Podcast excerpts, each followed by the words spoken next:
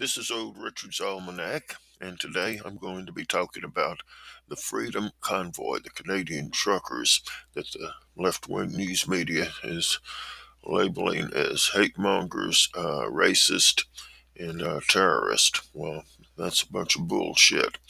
And uh, I found a post on Facebook tonight that I'm going to read. I don't normally read other people's stuff, but this is special. And it's about the convoy. Quote This convoy is not just for trucker mandates, it's for the family members banned from visiting families in nursing homes. It's for the censorship on all social media platforms.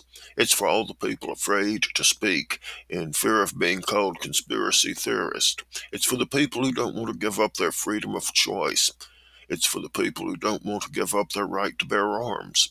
It's for the people who don't want to be in debt for the next 100 years. It's for the people that only want answers to the many questions that haven't been answered. It's for the people afraid to hug their family and visit friends. It's for the people who want their lives back, for the hairdressers to cut hair, for the restaurants to serve food, for the bars to play music, for the students to learn, for the kids to be free, for people who want to work but are forced not to. This is for the people. This is for trying to silence honest and hard-working citizens. Never in my life have I ever seen the healthy punished and the sick untreated. This is for the 300,000 surgeries canceled. This is for the people that died waiting for their surgery. This is for the people who died alone in the hospital without being able to hold the hands of their loved ones. This is for the exhausted nurses, doctors, teachers, parents, etc. For the doctors that are going unheard. This is for all our frontline workers, delivery trucks, grocery store clerks, PSWs, who are constantly working overtime, etc. This is for all of us. If you do not support the truckers, it's okay, because if mandates get lifted, I would like to remind you you can still stay home. No one will rip the mask off your face. No one will force you to dine in at a restaurant. You can drop your children off at their leisure activity and wait in your car. You can still say no to family gatherings and events. You can live within your four walls, and no one will stop you.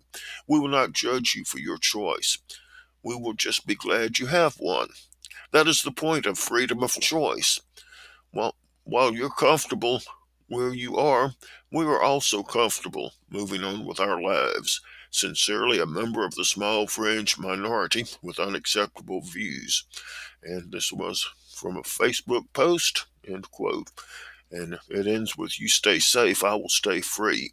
And that's about how I feel. I support freedom of choice, freedom for you, freedom for me.